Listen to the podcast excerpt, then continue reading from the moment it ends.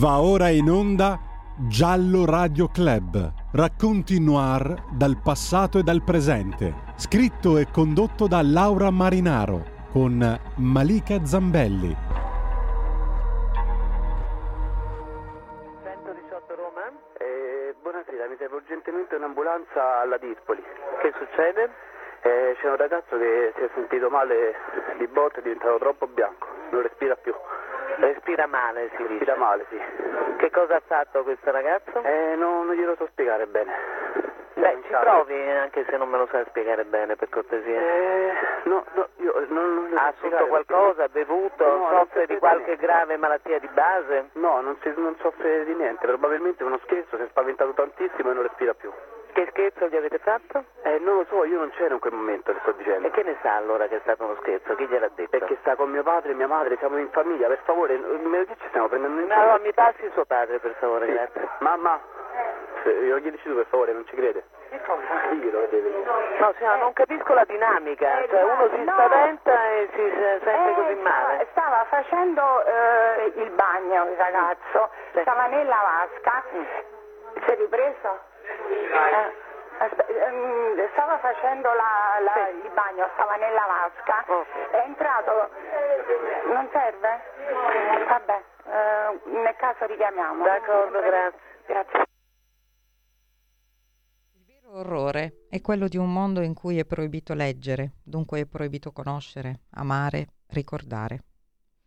Questa frase di François Truffaut racchiude le sensazioni che ognuno di noi prova quando ricorda la storia di cui parliamo oggi, la storia di Marco Vannini. Buongiorno a tutti e bentornati al nostro appuntamento Noir. Oggi parliamo quindi di questa storia che ha davvero dell'assurdo e nessuno di noi ha dimenticato. Marco è un bel ragazzo di 20 anni, originario di Cerveteri, che fa il bagnino, è fidanzato con Martina Ciontoli e la sera del 17 maggio 2015, quindi otto anni fa, è come spesso accadeva a casa della fidanzata alla Dispoli. Con loro c'erano il papà di lei, Antonio, il fratello Federico e la mamma Maria. Marco sta facendo il bagno quando qualcosa di assurdo accade. Viene colpito da uno sparo partito dalla pistola del suocero e morirà al suo arrivo in ospedale poche ore dopo. I Ciontoli sono stati definitivamente condannati a 14 anni per omicidio con dolo eventuale il papà Antonio, a 9 anni e 4 mesi Federico, Maria e Martina per concorso anomalo.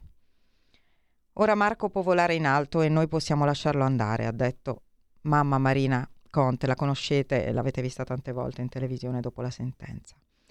Benvenuto a Mauro Valentini, giornalista, autore del libro Mio figlio Marco, Armando Editore, un libro che racconta la vera storia di Marco Vannini. Ciao Mauro. Buongiorno. Buongiorno e un saluto a tutti i vostri ascoltatori. Allora Mauro, io partirei proprio da quella telefonata al 118, da quelle telefonate anzi al 118. Che ne dici? Raccontaci un po' tu che sai tutto. Hai seguito ovviamente Beh. tutto. Mauro è un giornalista, uno scrittore, ha seguito tutta la vicenda sin dall'inizio ovviamente.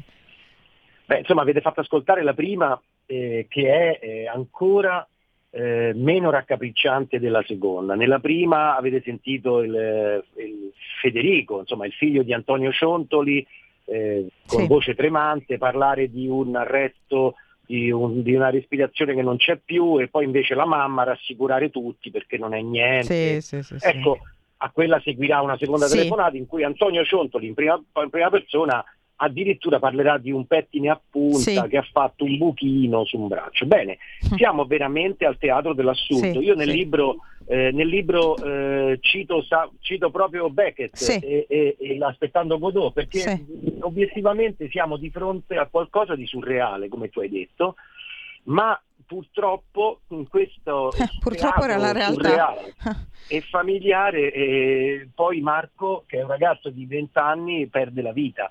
Eh, succede appunto che quelle telefonate lì che voi sentite arrivano 20 minuti e 40 minuti dopo la seconda. Infatti, aspetta un 40 attimo, ricordiamo un attimo sparo. gli orari, Mauro. Quindi, a che Sì. ora la prima telefonata? 11 Allora Marco Sì. chiama i suoi genitori Sì. alle 11.05 Sì, circa sì. di sera per chiedergli di rimanere, il permesso di rimanere Sì, uh, a dormire dai, dai ciontoli. Sì. Purtroppo, questa purtroppo è poi quello sliding door che poi cambia tutta la Eh, vita eh. delle persone, purtroppo i genitori insistono per farlo ritornare a casa, Sì. ma non insistono abbastanza. Quindi Eh, lui a vabbè. un certo punto li convince che è meglio che lui rimanga lì. Probabilmente, questo dirà poi Marina nel, nel libro, probabilmente c'era stata una lite tra fidanzati come Mm, al mm. solito, purtroppo. Era Mm. un rapporto obiettivamente tossico quello tra Marco e Mm. Martina, fatto di liti, fatto di eh, gelosie e probabilmente ce n'era stata una ulteriore di queste.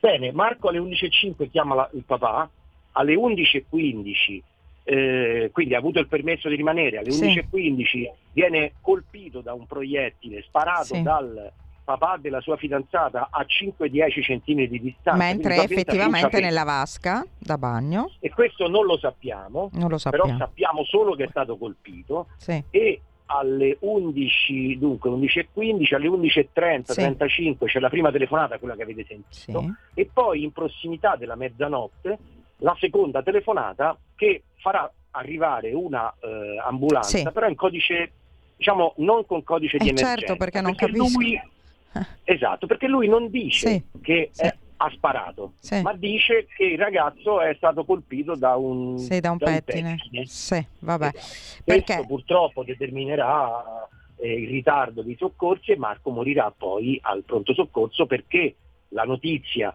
del colpo di pistola arriverà 110 minuti dopo Sì. lo sparo. Ecco perché, poi adesso lo spiegheremo meglio quando parleremo del processo, ehm, perché non si è parlato sin dall'inizio di omicidio volontario ovviamente, ma di omicidio colposo, poi diventato colposo con dolo eventuale, che è un aggravante. Vorrei invitare i nostri radioascoltatori e telespettatori anche ad intervenire eventualmente, e 0292947222 è il nostro numero o WhatsApp anche 346 6427 756. È molto importante perché questo è proprio stato un caso ehm, molto dibattuto, molto seguito. ehm, a livello anche mediatico, ma perché proprio eh, possiamo dire, Mauro, che inizialmente diciamo è, è stato un po' un caso eh, di mala giustizia seguito ovviamente a una cattiva eh, ovviamente a, un a una cattiva dinamica di tutto perché quando, probabilmente se fossero intervenuti subito oh, Marco non sarebbe morto sarebbe ancora qui a raccontarci cosa è successo Eh, giusto Guarda, noi abbiamo la Eh, certezza eh, che Marco sarebbe vivo eh, certo perché lo dice, lo dicono più di una perizia. sì. Eh, Marco si poteva salvare perché la sua morte è dovuta a una, ehm, a una emorragia interna che però non era, stata, non era così violenta. Marco e anche, permettimi, Antonio Ciontoli erano stati fortunati perché in un colpo di pistola con una beretta calibro 9 sparato a bruciapelo si muore al 99,9%. Ah, sì, eh. Mentre invece lui ha avuto la fortuna di non essere stato colpito immediatamente, è stato colpito al cuore, ma non in modo de- diciamo determinante. Con un soccorso e con un intervento rapido Marco sarebbe vivo.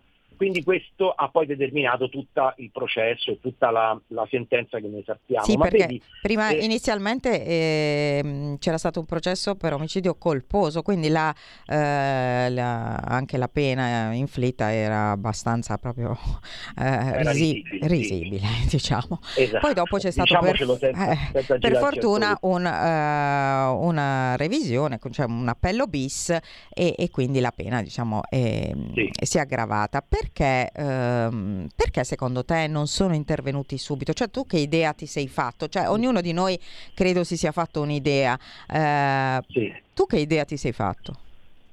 Io credo, io ragiono sempre per logica e, Sì. e per logica elementare, perché quando ci si trova di fronte ai casi di cronaca, l'errore più grande che si può fare, ma questo per carità la mia piccola esperienza me lo ha portato adesso a capirlo, anzi a capirlo da un po', eh, si fanno dei voli pindarici Mm. per cercare delle giustificazioni che sono ottime da un punto di vista, come dire, narrativo, letterario, Sì. giallista, mediatico, Sì. ma poi alla fine Sì. le persone si comportano con azioni Ah, elementari. Io scusami credo- Mar- Mauro, ma io mi permetto, io dico sempre che le cose sono sempre più semplici di quelle che sembrano. È incredibile ma vero, veramente l'uomo è un animale basic, veramente, anche in certe... obiettivamente eh. E comunque sì. non- l'uomo forse nei ragionamenti non è basic, ma nei comportamenti Sì, criminali lo è. E, e- e allora io penso che ci sia stato un Mm. motivo Mm, importante per i ciontoli naturalmente, certo. che ha determinato questo comportamento, perché in una situazione di normalità, quale loro hanno sempre detto che, che, che era a casa, io per errore facciamo, prendo in, a, a, dice, a, accetto l'assunto che è un errore, ma se c'è un errore e io sparo inavvertitamente a qualcuno, ma un attimo dopo chiamo i soccorsi eh, e certo. spiego e spiego che ho sparato. Certo, perché non poteva nemmeno essere che lui non si fosse reso conto di aver sparato perché tra l'altro per il mestiere che no. faceva era anche no. un esperto. Ma sparare con una pistola eh. non è un'esperienza semplice. No. Per cui e poi tra l'altro lui, questo lo abbiamo saputo dopo perché sì. lui non lo ha detto all'inizio, per, per la particolare eh, diciamo, configurazione della sua pistola che era rotta, eh, aveva dovuto per sparare scarrellare, quindi mettere il proiettile in canna e poi togliere le sicure e sparare. Quindi significa che è un'azione eh, come dire, volontaria, infatti è stato condannato per quello. Sì. La cosa incredibile è che però, è quello che per ritornare alla domanda sì. che mi fai tu, se lui decide insieme agli altri, perché questo dice sì. la sentenza, di attendere e di manomettere la verità, sì. di omettere la verità, sì. addirittura davanti ai soccorritori, per cui loro sì. continueranno a dire boh, non sappiamo che cosa gli è successo, ecco, lasciando essere fatti i soccorritori, no? perché mm, loro mm. si aspettavano un attacco di panico, si trovano un uomo, un sì. ragazzo, scusami, un ragazzo forte, un atleta sì. vero, era Marco, sì. eh, in quelle condizioni. Ora, perché l'hanno fatto? C'era un motivo. Questo motivo loro non ce l'hanno raccontato, ma siamo certi, io sono certo, che era così importante da mettere a repentaglio anche la vita, la vita di Marco. Di Marco. Qualcosa deve essere successo. Che poi vedi, e concludo, non è importante che sia eh, come dire, in, eh, fondamentale per tutta, per tutta l'opinione pubblica, perché questo ho capito, i moventi a volte di certi atteggiamenti assassini o uh-huh. criminali sono soggettivi, cioè certo. magari ti posso dire per i ciontoli era, eh, fondamentale, era fondamentale. Che, so, che Marco eh, si fosse affidato a, allo zio invece che alla, ad Antonio per superare un concorso eh, di ferma volontaria, sì. come poi si è detto, eh, per, perché lui voleva fare il sì. militare. Ecco, magari per noi può essere una stupidaggine, sì. ma invece per loro potrebbe essere un'onta che ha determinato una lite sì, e poi da quella lite lì è successo questo. Senti, tanti hanno detto che, ehm, sempre tanti insomma nell'ambiente, eh, si è detto che ehm, Antonio avrebbe potuto agire così, avrebbe agito così per coprire invece qualcun altro. Tu cosa ne pensi di questo? Guarda, ehm, in quel teatro dell'assurdo che è il divano dove vengono fatte le intercettazioni eh, sì. 12 ore dopo sì. lo sparo, vengono messi tutta la famiglia Ciontoli su un sì. divano a Civitavecchia nella caserma di Carabinieri e intercettati. Bene, in quell'intercettazione c'è chiaramente il film, de, il film della vicenda. Uh-huh. Loro ne parlano perché non sanno sì. di essere registrati e in quella registrazione è evidentissimo e chiaro che Antonio ha sparato lui e non, non, è, non è io non ho cavalcato mai, sono certo, la questione del figlio, della figlia Infatti. o di altri. Antonio racconta di aver sparato. Sì, sì. E, mh, quello che fa impressione in quella registrazione non è tanto il fatto che Antonio lo dica e dice apertamente mi metteranno in galera perché non crederanno a me che ho, ho sparato per errore. Quello che fa impressione è la leggerezza con cui uh-huh. i tre mhm. ragazzi, che sono i due figli più sì, la fidanzata, la fidanzata di Federico. Eh, esatto, hanno quell'atteggiamento di leggerezza e di inconsapevolezza che non è normale a quell'età. Cioè loro tre credono di non poter entrarci proprio nel processo, tant'è che addirittura si indignano per, solo per l'idea che il papà potesse essere in qualche modo eh, accusato e loro stessi non si rendono conto che con il loro comportamento anche loro poi saranno certo. chiamati a chiamati dalla sì, giustizia sì. A, a, a, a, dar conto di quello che non hanno fatto e che sarebbe potuto essere. Ecco, in quella, in quella storia lì però si capisce obiettivamente, eh, come dire, quel gorgo di, eh, di follia che ha raggiunto questa famiglia eh, perché la raccontano come se fosse accaduto, boh, non lo so, come se fosse caduto un piatto su un piede a qualcuno e non, e non fosse stato colpito a morte il ragazzo, ma soprattutto quello che si capisce è la dinamica, cioè lui che spara, loro che guardano, loro che sanno che quello è un proiettile, addirittura, eh, Federico, addirittura Federico chiede al padre se ha detto al PM che quel, quella specie di eh, protuberanza che Marco aveva dovuta al proiettile eh, l'avesse vista o l'avesse scambiata per una ciste e addirittura Martina, che è la fidanzata di Marco, farà proprio il gesto indicando con il dito Dove? il punto esatto sì, dove sì. era il proiettile. Sì. Quindi tutti sapevano, tutti hanno visto. Sì. Perché non hanno chiamato? Non ce lo diranno mai. Non ce lo diranno mai. Senti, tu che idea ti sei fatto di invece dei personaggi, proprio uno per uno? Mm. Eh, prima di tutto Mhm. Martina, perché Eh, Martina Martina poi aveva un buon rapporto anche con la mamma e il papà di Marco, ovviamente, perché Sì, sì, quasi più con, eh, in quell'ultimo periodo lì della, della vita di Marco, quasi più con i genitori che con Marco stesso, Eh. perché Marco aveva mostrato più volte questa eh, insofferenza rispetto alla, a quella chiusura. Purtroppo, eh, purtroppo il rapporto Marco Vannini, Martina Ciontoli ci deve far riflettere se abbiamo genitori, eh, se abbiamo scusami, figli in età adolescenziale sì, su quella che è, su quella che è anche il ruolo dei genitori. Credo che in Sì. quella storia ci sia stata una libertà e anche una, diciamo una, un, un incastro troppo perfetto e troppo grande tra le famiglie, i ragazzi. per l'età Insomma, che Marco aveva- avevano, per l'età che avevano per l'età probabilmente, che no? avevano. Marco, Sì. Marco aveva addirittura Sì, eh, si sentiva probabilmente schiacciato da quella che era questo rapporto che era diventato un rapporto anche familiare e aveva difficoltà, anche se aveva manifestato al papà, allo zio, ai cugini, che sono un po' i suoi fratelli più grandi, Sì, di diciamo, voler- lui, che- era figlio unico, eh, aveva manifestato questo suo, eh, questa sua insofferenza. Quindi Martina probabilmente si sentiva sull'orlo dell'essere lasciata e questo non, non deve non deve condizionarci su quello che è accaduto. No, certo, no, anche perché sì, eh, ricordiamolo bene che non è, eh, non è questo il movente, non, non potrebbe no, essere questo non il è questo movente. il movente. Assolutamente. Però, però certi atteggiamenti Beh, fanno certo. obiettivamente Certo. riflettere, perché una difesa assoluta del, del papà, Del papà. eh, sì, anche- eh sì, insomma, la sentenza dirà, sì, la seconda sentenza d'appello dirà che Martina era presente allo sparo. E lei stessa in quella, in quella intercettazione lì su quel divano dice io ho visto Sì. pa- mh, papà che gli puntava la pistola e Marco che diceva non si scherza, non si gioca così.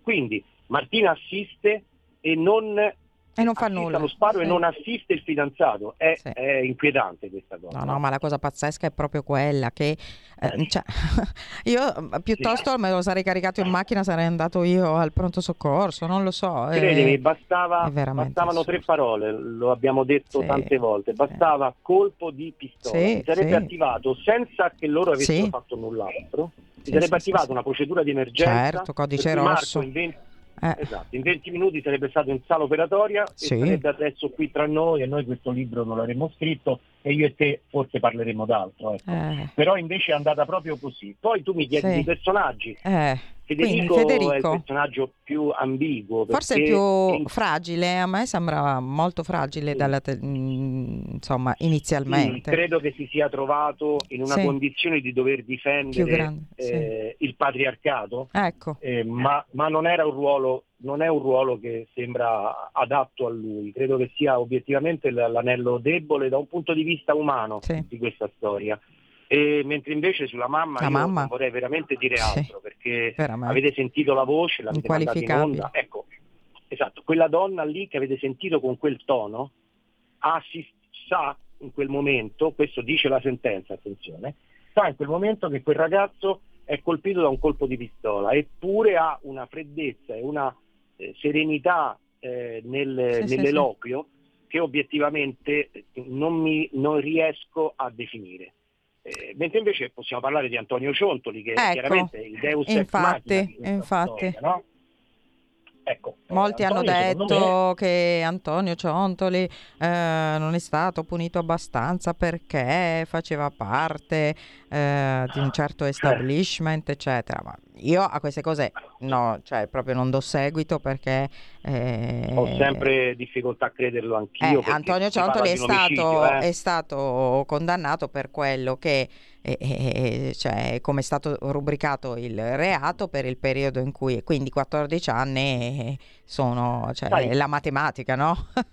eh, sì e no, nel senso che eh, lui avrebbe potuto eh, essere condannato a 21 anni. Sì. Lui ha avuto la, il riconoscimento in primo grado delle attenuanti generiche Ehm, però queste attenuanti generiche hanno generato molta discussione in questo sì. senso, sai perché? Perché, ed è qui che qualcuno ha sospettato sì, di sì. in qualche modo degli aiuti, perché la casa non è stata sequestrata, gli è stata riconsegnata. Non è stato fatto una indagine approfondita su quelli che sono i luoghi dello sparo e i tempi dello sparo. Non è stato consentito al generale Garofano, che era, Sì, ricordo. è- ed è- era ehm, eh, diciamo, consulente tecnico di parte Sì. della famiglia eh, Sì, Vannini, sì, di fare una prova eh, Balistica, certo. di sparo dentro alla casa. E Non andava fatta, sì, quella andava Esatto. fatta. Sì. Alcuni elementi, per esempio cercare il sangue di Marco, Mhm. che non è stato fatto, avrebbe consentito di dirci subito se Marco avesse perso tanto sangue, perché la difesa Sì. dei Ciontoli è sempre stata non abbiamo capito la gravità. Ora, se però avessimo trovato in casa, sparando il, il- il luminol, Sì. avremmo sco- eh, scoperto che c'erano delle chiazze di sangue pulite, a quel punto, pulite da Eh beh, loro, cioè lì, a quel punto, vabbè, si quel aggravava. punto sarebbe cambiato tutto. Sì. Esatto. Sì, sì, sì, sì. Quindi Mm. le attenuanti sono stranamente eh, state eh, accolte e pensa che si arriva al paradosso per cui si è rischiato in secondo appello che la famiglia, tutti e tre i componenti della famiglia, potessero prendere una condanna addirittura superiore a quella dello sparatore. Perché? Perché potevano rischiare 16 Omissione anni di so- Eh sì. perché erano, eh sì, erano com- complici, diciamo, eh, secondo la, la- la Oh. sentenza, eh, di questo mh, Anche di omissione eh, di soccorso. concorso. Sì, sì. Esatto. Io però ricordo di aver parlato con un- roba, roba di. Ricordo di aver parlato con un esperto di criminalistica e di balistica proprio di questo mh, episodio eh, e ehm, lui mi disse che è possibile anche che eh, il, cor- il colpo, così come, cioè più che altro la- il proiettile, eh, non abbia generato effettivamente eh, una...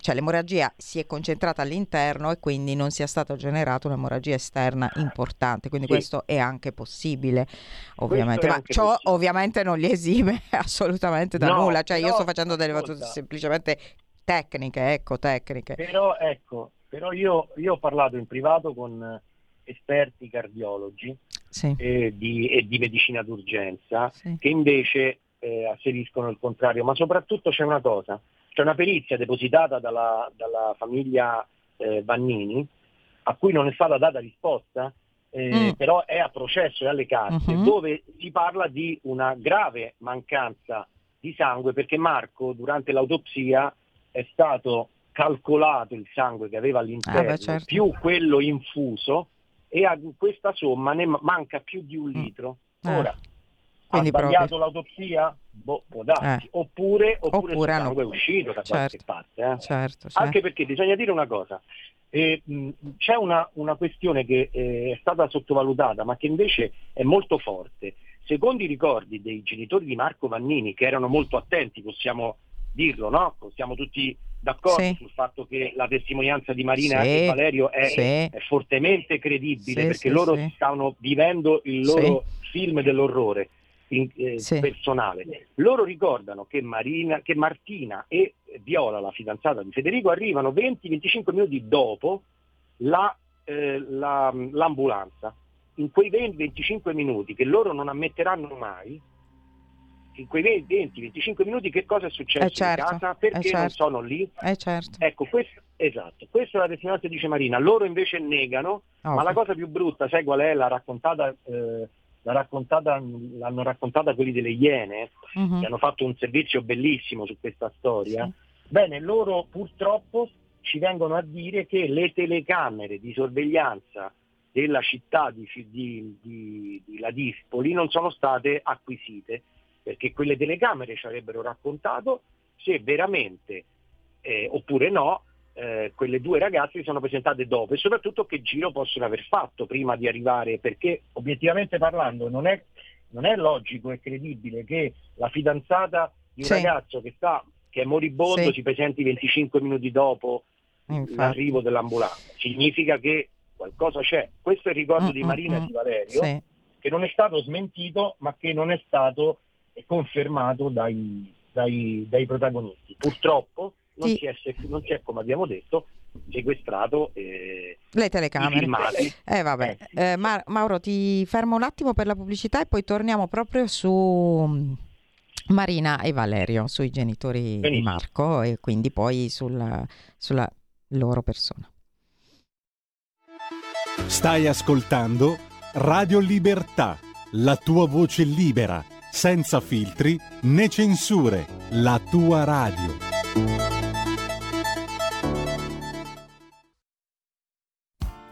Tutte le domeniche, dalle 8 alle 10, la rassegna stampa del giorno e alcuni dei fatti principali della settimana che si è appena conclusa, con ospiti e telefonate in diretta. La domenica mattina non perdere contatto con la realtà su Radio Libertà, senza filtri né censure.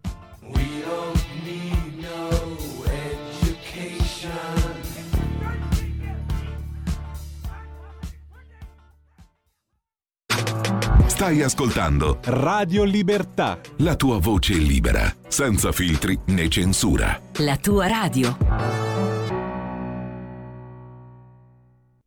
Eccoci tornati, cari amici, stiamo mm, raccontando la storia di Marco Vannini, ricordate quel bel ragazzo di, eh, la, mm, no, di, la, di Cerveteri in realtà, che eh, il 17 maggio, la notte tra il 17 e il 18 maggio del 2015, venne eh, in pratica sparato dal suocero Antonio Ciontoli, possiamo dirlo oggi, eh, la sentenza è passata in giudicato e, mm, e, eh, a causa del ritardo nei soccorsi più di un'ora eh, morì probabilmente dissanguato, questo non è stato accertato perché eh, non è stato possibile poi fare degli accertamenti tecnici tali da poter dire che c'è stato un dilavamento poi del sangue. Tuttavia eh, la vicenda è sempre stata sconcertante, ha ehm, da- davvero diviso spesso l'opinione pubblica del paese e ai tempi, ma ancora oggi. E per questo Mauro Valentini, che è qui con noi ospite, mm, giornalista, uno scrittore, ehm, poi ha deciso di scriverne un libro. Raccontaci, eh, Mauro, il tuo incontro sì. con eh, Marina, la mamma di, di Marco Vannini. La vedete forse in queste foto che stanno scorrendo proprio in compagnia di Mauro con il libro e, e il papà Valerio, dove li hai conosciuti, come li hai conosciuti e come è nata l'idea di questo libro di raccontare raccontare questa storia, la vera storia di Marco Vannini. Sì, beh, io ho conosciuto loro a un premio letterario, ho vinto Bontà della, della, della giuria, il premio Pierzanti Mattarella sì. per eh, la mia opera sul caso di Marta Russo, una ragazza che eh. effettivamente aveva avuto un destino molto eh, simile. Vero, vero, vero. Ne parleremo un'altra io, volta. Ti invito già. Io sì, ci sono, sono perfettamente, sì. eh, come si dice, sono molto legato a sì. quella storia e, e, il legame è diventato ancora più forte perché nel ricevere il premio, il premio me l'ha consegnato proprio Valerio Vannini che era ospite, ospite. Di, questo, uh-huh. ospite di questo premio. In quell'occasione Marina e Valerio hanno voluto il libro su Marta, lo hanno letto e poi mi hanno chiamato e brutalmente con la loro... Facciamo anche un libro loro... su Marco e la loro, la loro sensibilità, insomma, molto diretta, mi hanno detto eh, perché non scrivi un libro su Marco nello stesso modo in cui hai raccontato la vicenda di Marta. Io ho rilanciato, nel senso che ho detto che l'avrei scritto, ma l'avrei scritto eh, sotto braccio a loro due. Bello, quindi infatti bello. tu vedi il libro l'abbiamo firmato, fatto, l'ho fatto anche firmare a mamma Maria. Volevo un attimo perché... leggere nella, nell'introduzione, sì. proprio loro due scrivono non avremmo mai pensato che la tragica scomparsa di nostro figlio Marco potesse suscitare in tante persone in Italia e nel mondo un così grande interesse e una così grande ondata di affetto, solidarietà e vicinanza nei nostri confronti. Ma non solo le persone comuni hanno rivolto le loro attenzioni verso questo tragico caso, anche le istituzioni e grandi personalità della politica hanno voluto dimostrarci la loro solidarietà. Perché, Mauro, secondo te ehm, così tanta gente si è stretta a questi genitori? Guarda, c'è stata veramente una vicinanza assoluta, insomma noi eh, ricordiamo veramente la, il gesto di grande vicinanza, eh, seppur che poi è stato anche strumentalizzato dalla difesa dei ciontoli. Invece mm. secondo me non era, un, non era, un, modo di far pressione, era veramente un modo di vicinanza. Abbiamo visto eh, il ministro Salvini, sì. la Presidente adesso Giorgia Meloni, Infatti. l'ex ministro Bonafede, insomma abbiamo avuto eh, la ministra sì. Trenta, eh, insomma tutti si sono avvicinati come genitori. A me questa cosa ha colpito molto, Infatti. perché la storia di Marco era trasversale. Sì ad ogni sentimento e, pur, e, per fortuna, diciamocelo apertamente, era immune da ogni, ehm, dire, da ogni contaminazione politica, perché era veramente la storia assurda di un ragazzo portato via dalla vita. Non c'è stata, per esempio, eh, che ti posso dire, quella contaminazione brutta, antipatica che è stata, stata fatta per esempio per alcuni casi, che ne so, io ricordo il caso di Aldrovandi, il, coso, il, il sì, caso certo. di Cucchi, no? Certo, certo. Ecco, in, questo, in, questa storia qui tutto era... Eh no, perché poi Marco è il figlio di tutti, no? Un po', guardate, insomma, questo... Io, guarda, eh, Marco è diventato il figlio di tutti, l'hanno praticamente adottato tutti, è un angelo Marco. Cosa, è vero, io dico una cosa quando faccio le presentazioni, quando io dico, è vero, Marco era il figlio che tutti noi vorremmo eh, avere, no? un ragazzo sì, d'oro, sì. Eh, gentile con i, con i, suoi genitori, che si dava da fare per il, per il, sociale. Bene, io però ho insistito sempre in questa cosa e, dice, dicevo che Marina e Valerio sono i genitori che tutti noi meriteremmo di avere almeno un giorno nella vita, perché loro sono veramente, sono stati così dediti al figlio È in vero. vita da esserlo anche eh, da, da, morto, perché loro hanno cercato sì. in tutti i modi di dargli eh, questo fiato, diciamo, sì. e, e, e, voce soprattutto, perché sì. loro si sono sentiti la voce di questo figlio ingiustamente fermato. Sempre con una grande dignità, sempre con una... Mi ricordano molto i genitori di Yara, eh. poi ovviamente lì la, la vicenda è ancora più truce perché è 13 anni, e, vabbè. Sì, sì, no, loro, è vero, però, però nella dignità proprio. Genitori, però a differenza dei genitori di Yara, sì. di Yara purtroppo Marina e Valerio hanno dovuto gridare. Sì, sì, no, sì. Hanno dovuto gridare sì. la loro voglia di certo. giustizia. Certo. Perché, sì. Altrimenti sarebbe stato... veramente finita in un non nulla, eh, se loro non avessero eh, insistito, diciamo, cioè se tutta l'opinione pubblica non fosse stata vicino a loro. Guarda, c'è una collega sì. a cui bisogna dire eh, che ha acceso le polveri, anzi sono due, io le cito nel libro. Sì. La prima è, eh, è Federica Sciarelli eh, sì. eh, sì, che manda il lunedì dopo, il lunedì stesso, manda una truppa a cercare di capire che è successo, perché sembrava nei notiziari regionali, eh, neanche nazionali, veniva detto bah, un, un, un, incidente di un, eh, in casa. E poi devo citare anche Deborah Ergas della... Sì la vita, la vita in, diretta, in, diretta, che fa una cosa, secondo me, semplicemente straordinaria, proprio per la parola semplice e straordinaria insieme. Va lì davanti casa dei ciontoli e chiede ai vicini di casa se avessero sentito qualcosa. Eh. uno dei ragazzi, un ragazzo che sta lì dice guarda ho visto arrivare un'ambulanza senza la... Senza, senza la nemmeno la... Sì, sì. La sirena. Quindi e nemmeno allora codice fa... giallo, eh, proprio codice esatto. verde. Sì. E lei si fa una domanda e dice: Ma come? Ma un colpo di pistola sì. e questa sirena sì. è spenta? E da lì parte tutto. Da lì parte tutto. Sono queste due persone, secondo me. Eh, eh, poi devo spezzare una lancia in favore di Giallo perché eh, anche il, il, giornale con cui collaboro io ha seguito tantissimo sin dall'inizio la vicenda e tant'è vero che il mio direttore è molto anch'io, molto eh, amico di, di, della mamma di, di Marco quindi Beh, guarda, è impossibile non, non fare... siamo tutti terribili, insomma. No, ma è impossibile non fare amicizia con sì. la famiglia Vannini, però ti è devo dire che in questo caso eh, i, media, i media in questo caso hanno dimostrato il valore dell'essere del, del come dire, il valore anche costituzionale del nostro, certo, del nostro mi ci certo, anch'io, della, nostro, certo. della nostra funzione, che è quella di accendere un faro, di non, condi- Sì. non condizionare come qualcuno ha detto, e mi sono molto offeso. Ma non esiste questa ma non, cosa. Esatto, Non perché esiste. i magistrati non, Non si esiste. fanno Ma condizionare. infatti, ma Però noi, la gente lo deve sapere questo. esatto, Ma però noi non abbiamo così tanto potere. fari, Eh, esatto, però si accendono i fari, attenzione, sì. l'opinione pubblica guarda alla vostra funzione, perché questa storia qui derubricata a mero incidente, Eh, come se fosse caduto Sì, sì. un vaso di fiori dal Sì, terzo piano, Sì. ecco, questo sì che sarebbe stato Quello sì che sarebbe investito. stato grave, infatti, infatti, infatti. E, e- e quindi, ma, vabbè, ma i media, que- noi a questo serviamo. Eh beh, no? infatti. Serviamo Qualche volta anche ad accese- indagare. Qualche Eh, volta. Eh sì. sì, noi facciamo inchieste, le indagini dovrebbero fare gli Sì, altri, con le inchieste, nostre inchieste, ok. con ovvio. nostre inchieste Certo. eh, a, a volte attiviamo le indagini, questo è. Sì, sì. Senti Mauro, ehm, i ciantoli adesso dove sono?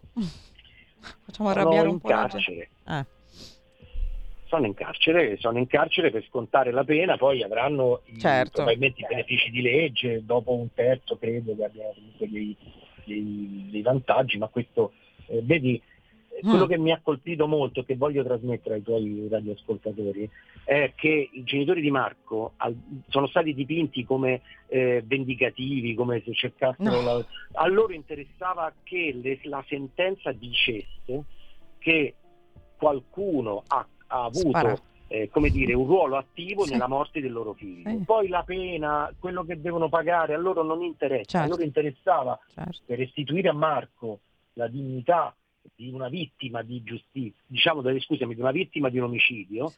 e non di una vittima di giustizia, Infatti. fosse stato scritto nero su bianco che è stato ucciso, è stato assassinato. sì, Bene, sì. sono loro gli assassini di Marco e questo a loro basta, io mi, sento di poter fare anche da portavoce della famiglia Vannini, ma insomma questo è.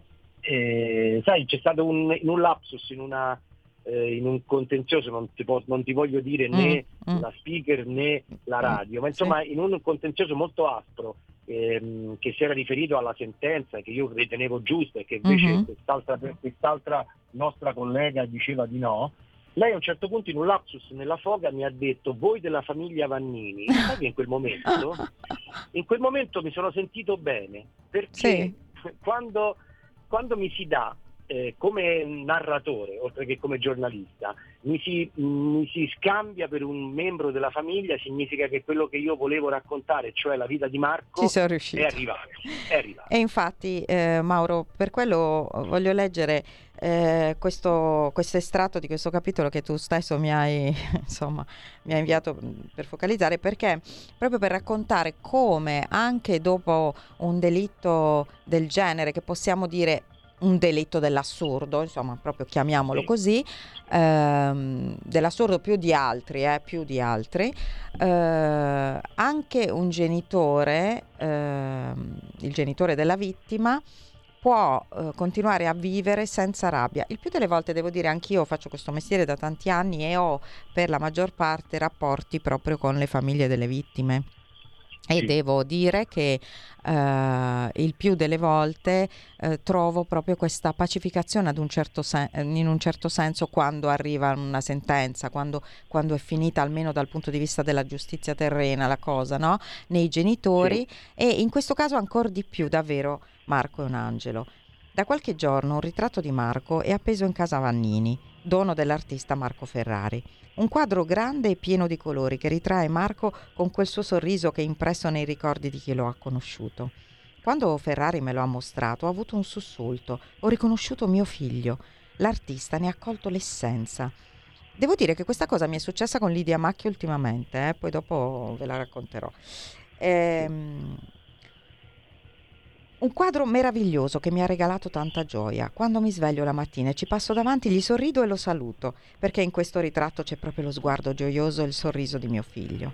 Noi ormai come genitori viviamo di ricordi, di illusioni. Illusioni perché quando tu parli con un quadro, una fotografia e gli esprimi i tuoi sentimenti o pensi addirittura che lui ti stia ascoltando, beh, eh, quella razionalmente parlando non può che essere un'illusione.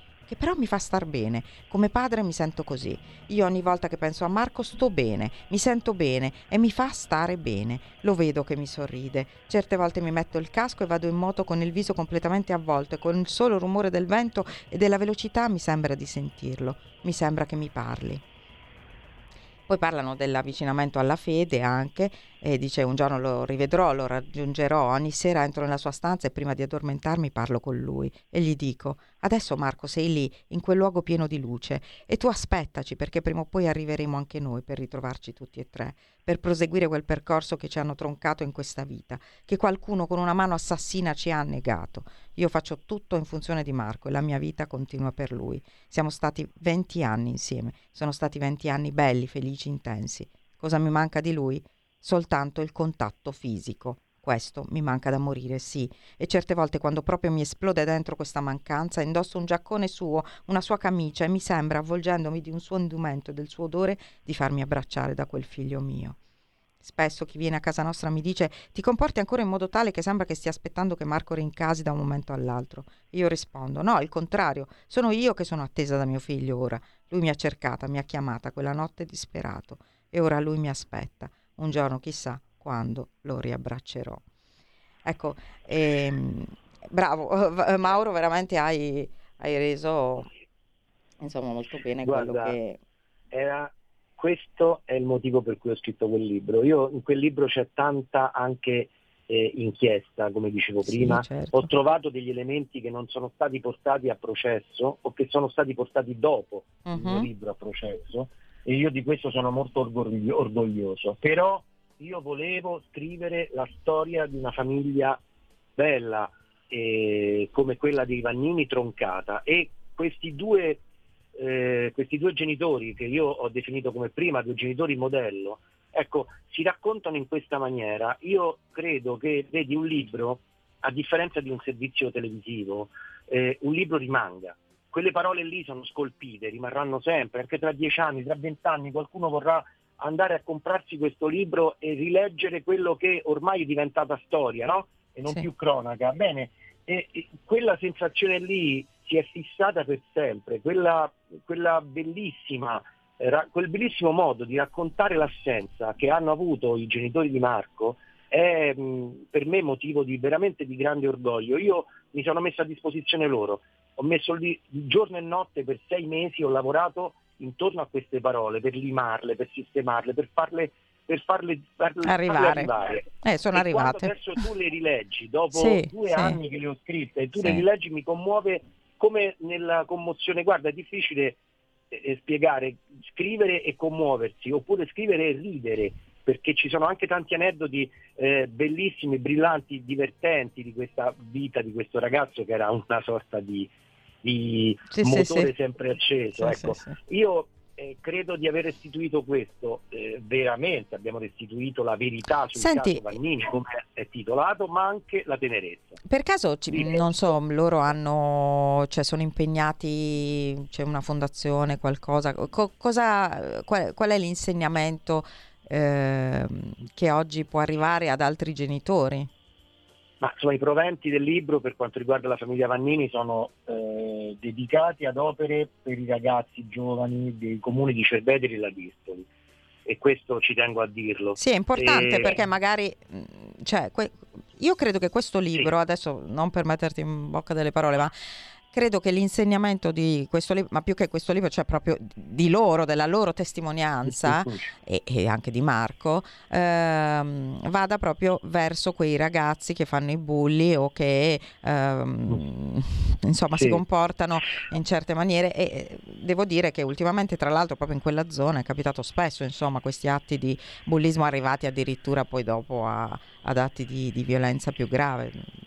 Pensiamo a, guarda- a Willy Monteiro insomma eh. Sì, che un po' però è sì, ok, nella diciamo la parte più sud di Roma. Però eh, vedi, la cosa che mi, io penso è questo, loro hanno come sensazione, mi sento di poterlo dire, la voglia di aiutare ragazzi Sì. dell'età di Marco che non avevano le possibilità di, di Marco Mm. Perché perché Marco aveva la possibilità Certo. di studiare, aveva la possibilità di, Certo. di- di avere una casa co- confortevole dove poter fare quello che voleva, aveva una macchina, era un Faceva ragazzo sport. coccolato, Sì. coccolato dalla famiglia. Sì. Bene, la loro il loro pensiero, sai qual è stato? È stato quello che aveva loro fi- il loro figlio che si preoccupava degli, per esempio, degli, dei compagni di, di scuola che non avevano una famiglia agiata e lui spesso cercava di aiutarli, addirittura li portava a casa sua. Mamma Marina racconta Sì. di, questa, di questa voglia di Marco di aiutare i compagni che magari avevano difficoltà eh, per, dire, per studiare perché abitavano lontani, quindi li portava a casa.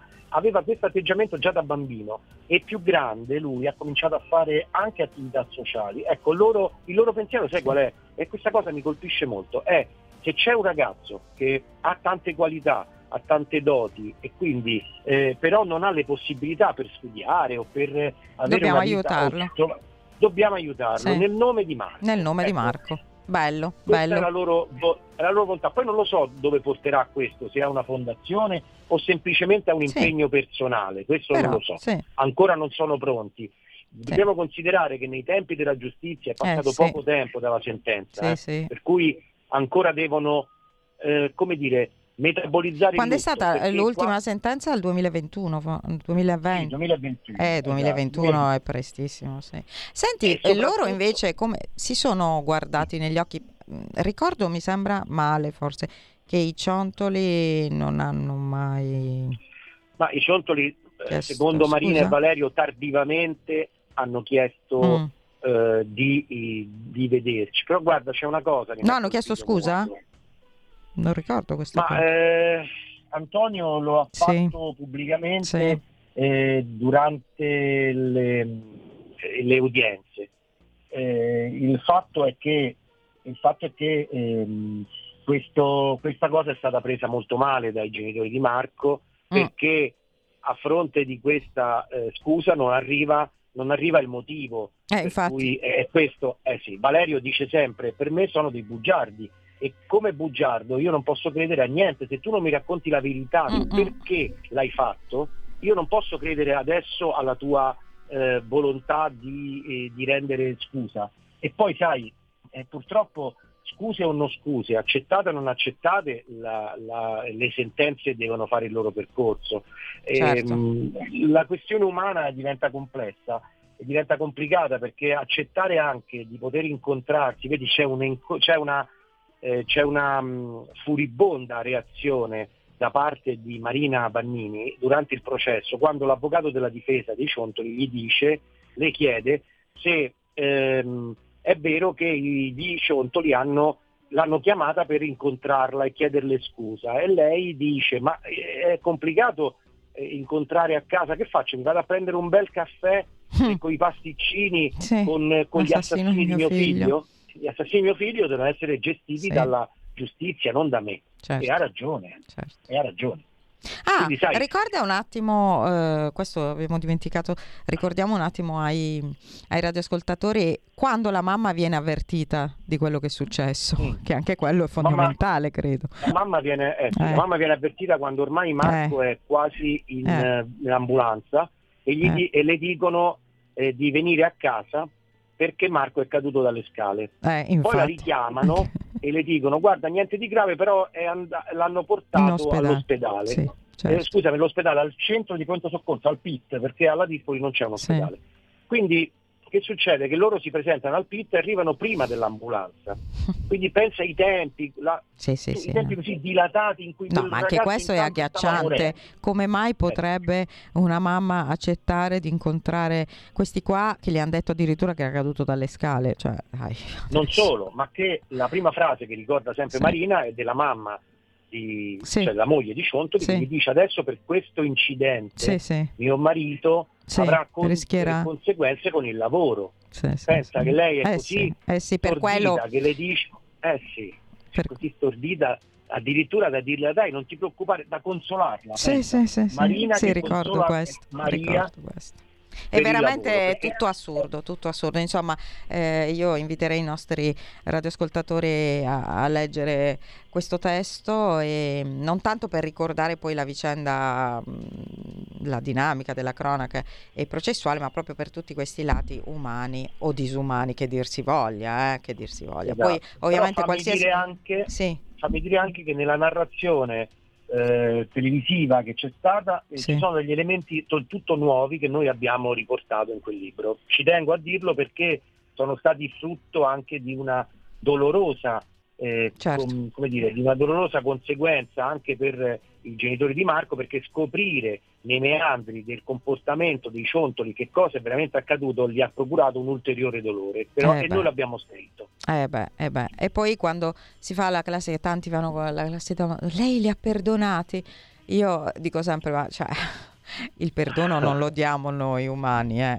io sinceramente no, ma, da ma genitore non, ha... non perdonerei mai una cosa del genere mai non ha, non ha, senso, perdono o no. non perdono, noi abbiamo una giustizia no. che dobbiamo difendere con, con, i, con, con i, denti e, e che deve e dobbiamo... essere giusta, il più possibile giusta.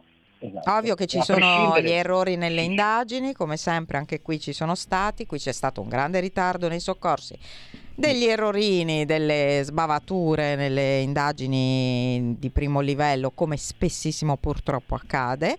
E, e, poi però per fortuna grazie a questa grande battaglia di questi genitori eh, si è arrivati ad una insomma ad una condanna alla fine importante perché comunque è stata una condanna importante che ha messo una, un punto sul fatto che comunque c'è stata una responsabilità. La giustizia, eh. la giustizia è arrivata, ha, giustizia ha i suoi tempi, ha i suoi modi a volte incomprensibili, ma sì. la giustizia poi arriva.